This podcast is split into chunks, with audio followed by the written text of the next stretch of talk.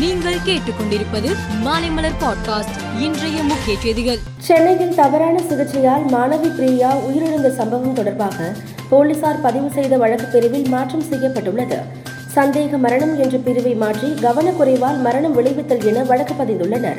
சட்ட வல்லுநர்களின் ஆலோசனைகளை பெற்று கைது நடவடிக்கை தொடங்கும் என பெரவல்லூர் போலீசார் தகவல் தெரிவித்துள்ளனர். மக்கள் நீதி மய்யத்தின் ஊடகப் பிரிவு சார்பில் செய்திக்குறிப்பு வெளியிடப்பட்டது. அதில் மக்கள் நீதி மய்யம் தலைவர் கமல்ஹாசன் கலைத்துறையில் தடைகள் தோல்விகள் என அனைத்தையும் எதிர்கொண்டு வென்றது போல அரசியல் தடைகளையும் தோல்விகளையும் தகர்த்தெறிந்து வெற்றி அடைவேன் என்று குறிப்பிட்டுள்ளார். ராகுல் காந்தியின் நடைப்பயணம் நேற்று எழுபத்தோராவது நாளாக நடந்தது.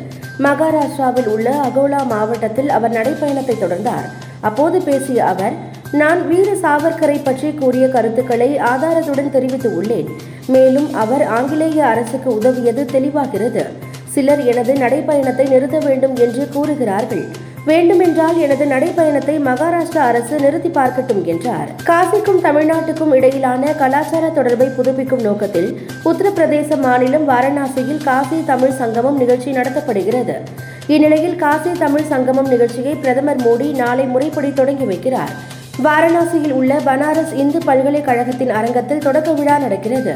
அமெரிக்காவில் கடந்த வாரம் நடந்த இடைக்கால தேர்தல் மூலம் பிரதிநிதிகள் சபை குடியரசுக் கட்சியினர் கைக்கு சென்றுள்ளது. சபையின் அடுத்த சபாநாயகராக ஜனநாயக கட்சியின் நான்சி பெலோசிக்கு பதிலாக மகார்தியை குடியரசுக் கட்சி தேர்வு செய்துள்ளது இந்நிலையில் சபாநாயகர் பதவியிலிருந்து நான்சி பெலோசி விலகப் போவதாக தெரிவித்துள்ளார். பாலஸ்தீனத்தின் காசாவின் வடக்கே ஜாபாலியா பகுதியில் உள்ள அடுக்குமாடி குடியிருப்பில் இன்று திடீரென தீ விபத்து ஏற்பட்டது. தீ விபத்தில் மூச்சு திணறி மற்றும் உடல் கருகி இருபத்தோரு பேர் பரிதாபமாக உயிரிழந்தனர். இதில் ஏழு குழந்தைகளும் அடங்குவர். அவர்களது உடல்களை தீயணைப்பு படையினர் மீட்டனர். தென்கொரியாவின் டேகு நகரில் பதினைந்தாவது ஆசிய ஏர்கன் சாம்பியன்ஷிப் போட்டி நடைபெற்று வருகிறது. இதில் இந்தியாவின் ஜூனியர் பெண்கள் பிஸ்டல் அணி தங்கப்பதக்கம் வென்று சாதனை படைத்தது. இதன் மூலம் இந்தியாவின் தங்கப்பதக்க எண்ணிக்கை இருபத்தி மூன்றாக உயர்ந்து உள்ளது. மேலும் செய்திகளுக்கு மாலைமலர் பாட்காஸ்டை பாருங்கள்.